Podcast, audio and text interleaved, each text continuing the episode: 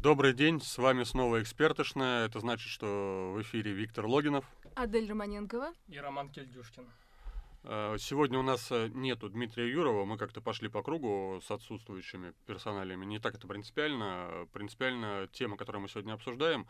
Я хочу вам рассказать про смешное соревнование между компанией Huawei, которая, она же Honor, и Samsung, то есть между китайцами и корейцами.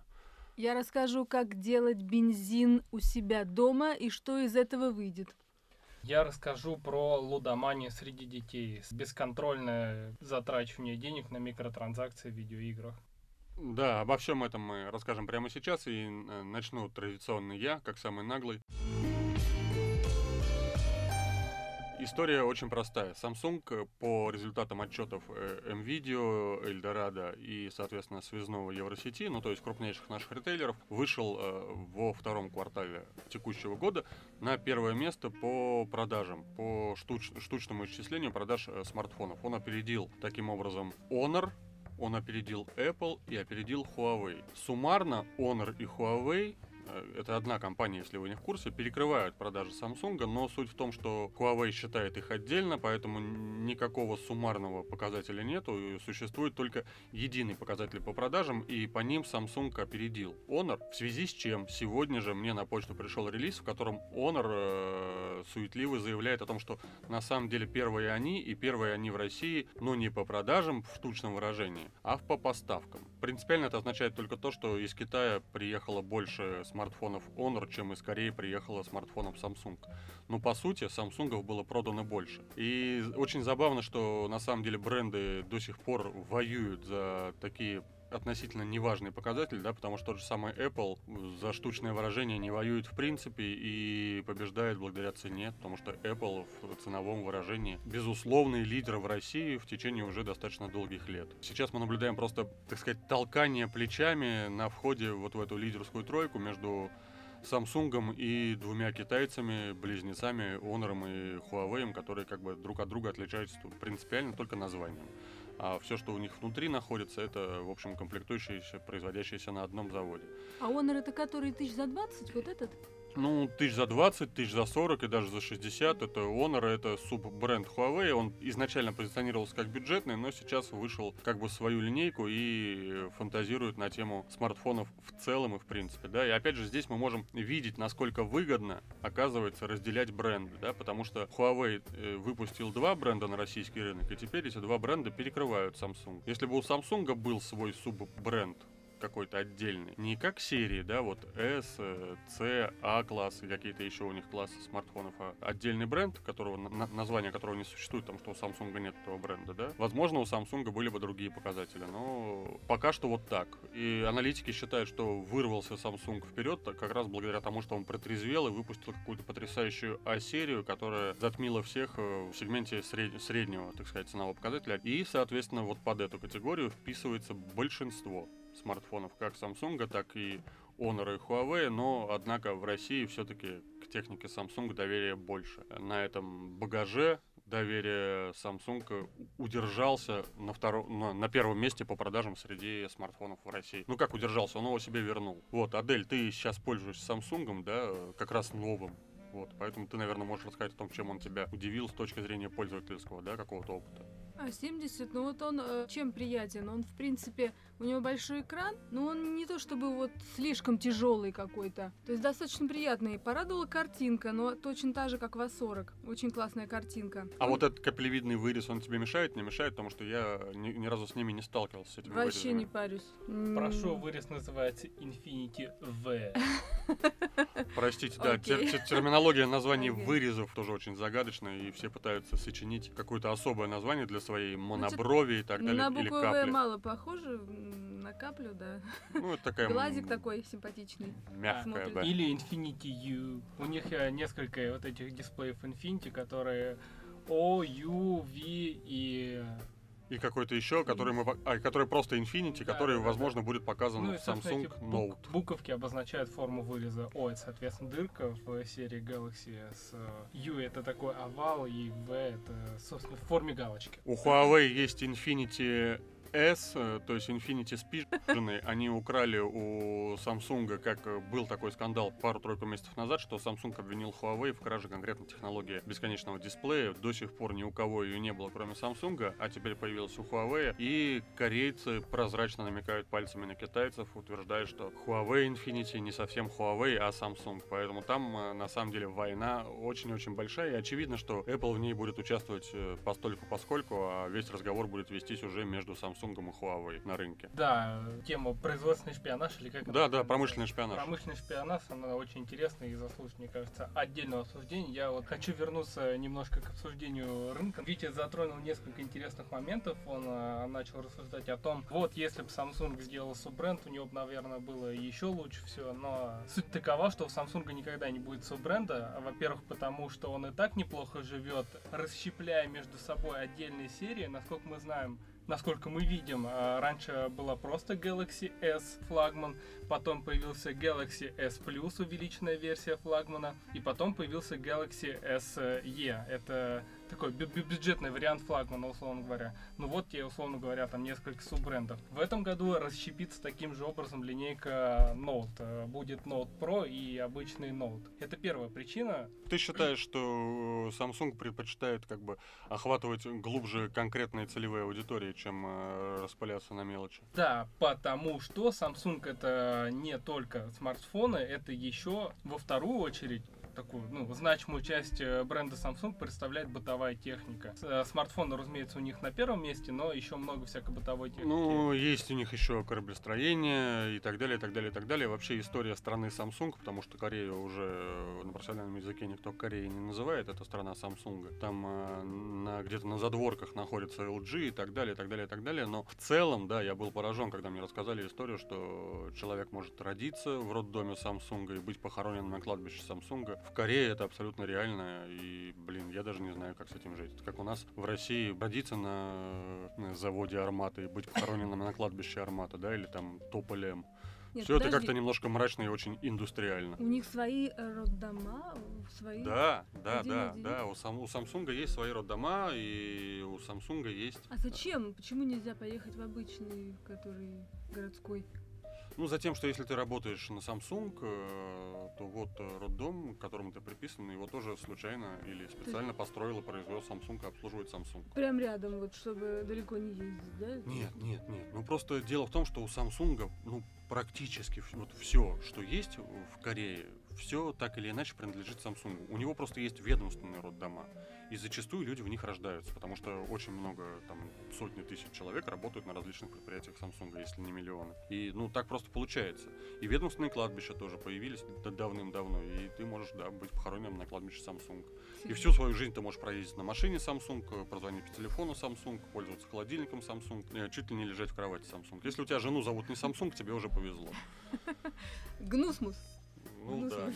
Но, да, но на международном рынке это прежде всего смартфоны и бытовая техника. Ну и вот за счет смартфонов Samsung как бы попутно рекламируется куча другой бытовой техники. То есть Samsung невыгодно распыляться на несколько брендов. Он все деньги будет аккумулировать маркетинговые в одном бренде и иметь с этого большой профит. Да, да, скорее всего ты прав. Так бывает, что некоторые бренды сли- слишком уникальны сами по себе. Возможно, может быть, это проклятие Samsung, может, это их удача. Я пытаюсь вспомнить, как Дима классически переходит от одного сюжета к другому. Адель, расскажи, пожалуйста, а какие бренды бензина мы можем получить из кукурузного жмыха в средней полосе России? Я думаю, как бы цензурным словом этот бренд очень сложно как-то обозначить. Бензин из мочевины, октановое число десять, я не знаю, как это работает. Расскажи. Слушайте, я думаю, вот интересно, многие ли женщины знают, как делать бензин в домашних условиях? Скоро узнают, цены на бензин растут, и э, от, от, отцов семейств нужно будет сопровождать не только туисками с обедом, но и канистрами с бензином. Слушай, не спасает, походу, не спасает, если только ты, конечно, хочешь уб- угробить машину своего мужа и разрушить его жизнь, разрушить самое дорогое. Ну ладно, Адель, к сути, что происходит? Почему вообще мы обсуждаем производство бензина в домашних условиях? Потому что какая-то такая на Ютубе, в общем, такая истерия небольшая, очень много видео на эту тему, и очень это смотрится привлекательно. Там показываются схемы, как это делается из подручных средств, и все, что может понадобиться такого специального, это, наверное, скорее змеевик. Вот понадобится змеевик, Адель, для самогона. Мне нужен литр высокооктанового бензина, похожего на то, что я покупаю на заправке. Сколько мне понадобится сырья, какого и что я должен сделать? Высокооктановый ты не получишь. Ты получишь черного цвета, там, коричневого, может быть, или там темно-желтого цвета жидкость, которая может воспламеняться. Хорошо, сколько мне нужно материала, какого и сколько времени? Я еще раз повторюсь. Литр, да, тебе нужно килограмма два пластика. Или это измельченный покрышки, берешь автомобильную покрышку. Хорошо, а что, что я должен с этим килограммом пластика сделать? Ты кладешь это в канистру, такую большую, огромную канистру, там лит, литров на тридцать пять, и там внизу должно гореть, то есть нужна какая-то газовая горелка, и пламя подается, значит, на эту канистру, там происходит какое-то брожение, и вот этот ну, дым гидролиз, идет. Это называется. Да, а, этот дым идет по трубе, и идет он, например, в змеевик. Другие схемы предлагают подсоединить к холодильнику, к водопроводу. Это дело охлаждается, получается конденсат, получается жидкость. Какая жидкость? Черная и горючая. Ты ее ловишь в банку через кран и получаешь эту жидкость. Хорошо, Адель, если я перегоню вот эту вот полученную жижу еще несколько раз, я получу чистый бензин или нет? Перегонишь э, через этот же аппарат? Ну, перегонный куб. Вот мы, мы говорим о гидролизе, о перегонном кубе, по сути, да? Это то же самое, что там вот, наш Шухов давным-давно делал для Нобеля, да? Добывал нефть в Азербайджане с помощью перегонных кубов и так далее, и змеевиков. А потом уже появились крекинг и прочие технологии добычи и обработки нефти. Мы не к ним. У нас сейчас вот производные от нефти, которые мы возвращаем в состояние нефти, точнее бензина. Я хочу понять, да, насколько это экономически обосновано и возможно ли из литра черной жижи получить хотя бы сто грамм реального бензина.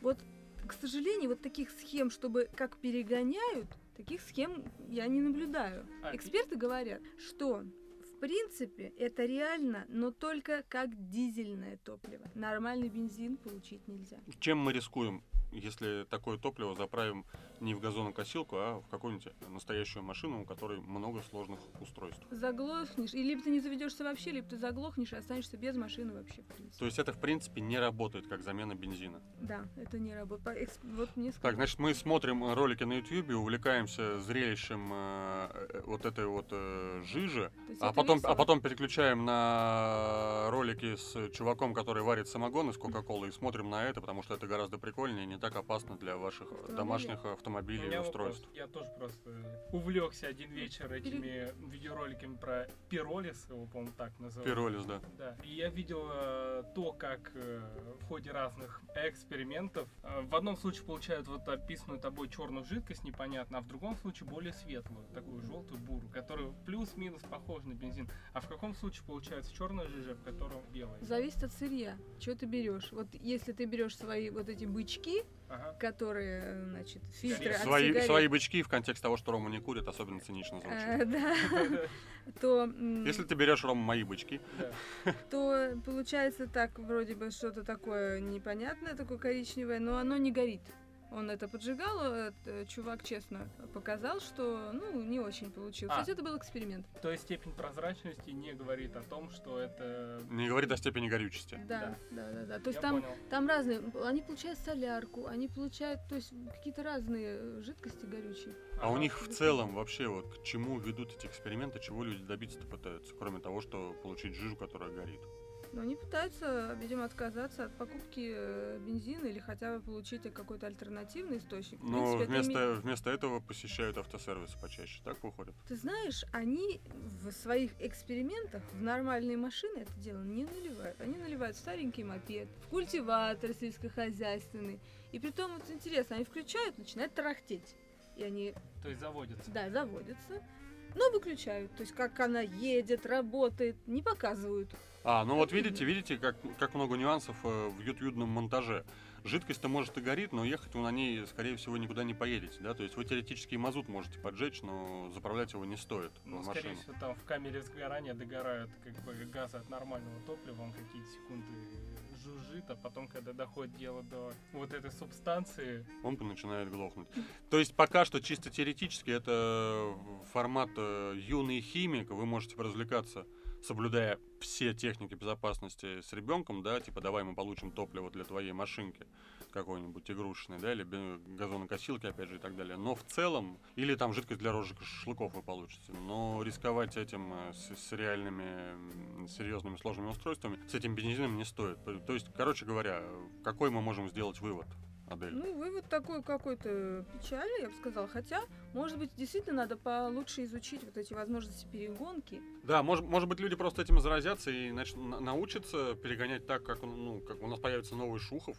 Я почему его упомянул? Потому что Шухов, собственно говоря, наш инженер русский, он основы переработки нефти в свое время мировой ввел. Хранение нефти, переработка нефти, транспортировка нефти — это все идеи Шухова, доработанные сегодня во всем мире. Вот, поэтому, может быть, наши Шуховы из Ютьюба просто ждут своего момента, и сейчас они на пиролизе, гидролизе и прочих-прочих-прочих химических процессах сочинят какое-то новое сверхтопливо. Кто знает. Пока, мне кажется, хотя бы поставим э, народным энтузиастам э, лайк за амбиции их. Э, и... и двойку за результат. Ну да. Ром, как твои дела? Да, нормально, в отличие от владельцев смартфонов Honor двадцать. А, да-да-да. У нас сегодня просто это самое, день не Honor. Honor первый по поставкам, но не по продажам. Honor молодцы, но не молодцы. Почему, собственно, мы решили поговорить о детских азартных играх, ну, условно азартных и условно детских. Просто журналисты для красного словца их так окрестили. Ну, красный или нет, я извиняюсь, я внесу ремарку, чтобы вы ощутили важность этой проблемы. У меня есть э, семейная пара в друзьях, у них есть ребенок, которому одиннадцать лет или двенадцать уже даже, не, не вспомню. И он благополучно проиграл более пятьдесят тысяч, покупая лут для мобильных игр. И эти деньги он вытаскивал тайком у родителей. Родители и у бабушки, они хватались за голову. Это была огромная проблема. То есть это азартные игры, в которых дети не понимают стоимости денег, а родители эту стоимость выплачивают полностью. Замечательно. Я предлагаю обсудить этот кейс поподробнее, но чуть попозже. Для начала... Нет, я просто внес как бы уточнение ага. в, сто... в стоимость этой игры для нас. Для взрослых. Для начала какая игра? Стартовали продажи смартфона Honor двадцать. Продаются они в рамках рекламной акции, которая представляет из себя коллаборацию с компанией Epic Games, разработчиком безумно популярной среди подростков игры Fortnite, онлайн-игры. В ней есть кастомизация персонажей, то есть скины, облики и так далее. Есть как платные, так и бесплатные. Чем дороже, тем он реже, тем реже у персонажа скин, тем больше почета и уважения от товарищей по увлечению. Так вот, этот скин владельцы Honor двадцать могут получить в качестве подарка за покупку смартфона, активировав там какой-то промокод в игре. По большей части, я догадываюсь, владельцам смартфонов Honor двадцать фиолетово на этот скин, но не фиолетово заядлым геймером Fortnite, как правило, школьникам. В общем, они, как только увидели, что стартовали продажи Honor двадцать, начали докапываться до всех владельцев этого смартфона в соцсетях с просьбой и мольбами о том, чтобы они подарили или продали, например, долларов за пятьдесят им этот промокод. И в контексте этой ситуации мы решили поговорить о об увлечении этим микротранзакциями среди детей, детей в целом. Потому что не первый год как бы все обсуждают э, проблему со скинами в том же самом Counter-Strike э, Global Offensive и Dota два. Немножко объясню ситуацию. Есть две игры вот эти от компании Valve, э, и у них э, есть такие, ну, системы украшательств, там можно уру- оружие вид поменять или персонажа в Dota два, там, допустим, покраше сделать. Эти скины продаются на внутриигровой площадке в Steam.